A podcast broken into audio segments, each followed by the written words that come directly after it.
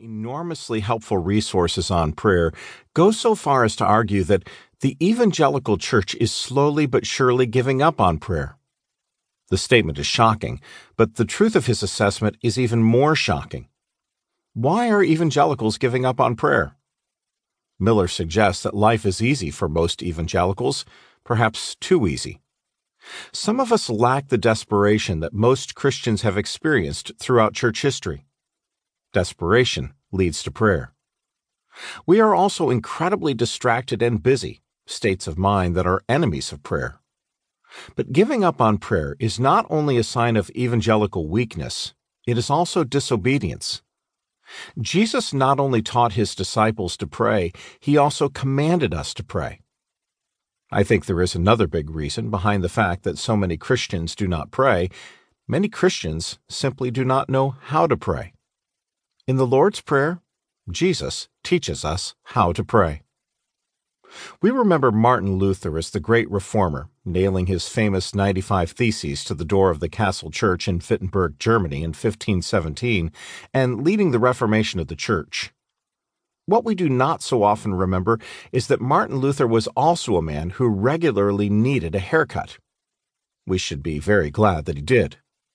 Luther's barber, Peter Beskendorf, once asked Luther for advice on how to pray. Luther responded by writing instructions on prayer called A Simple Way to Pray for Master Peter, the Barber. Luther pointed his barber to the Lord's Prayer, and he offered this incredibly helpful advice. So, as a diligent and good barber, you must keep your thoughts, senses, and eyes precisely on the hair and scissors or razor, and not forget where you trimmed or shaved.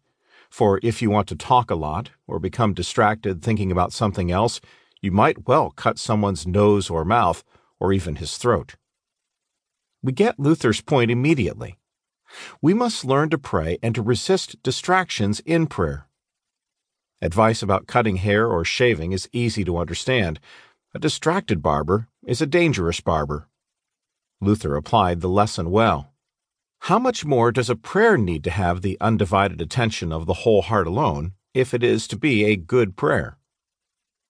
We have much to learn about prayer, and the Lord's Prayer is the right place to start. This is no tame prayer for safe times. This is the prayer that turns the world upside down. So let's learn to pray, taught by Jesus. Chapter 1 The Lord's Prayer An Overview Several years ago, I was invited to speak at two major conferences back to back. The first was on one side of the continent, while the second was on the other. Making the coast to coast trip in a very limited time was a challenge, and since my talk at the second conference was on a particularly controversial topic, I worked feverishly during my flight to put the finishing touches on my lecture. The airlines, however, conspired to keep me from landing at my scheduled arrival time, meaning I got only two hours of sleep before I had to deliver my message. Thankfully, I was able to get to the conference and deliver my lecture, after which I promptly sat down in a pew and fell asleep. The conference, however, was not over.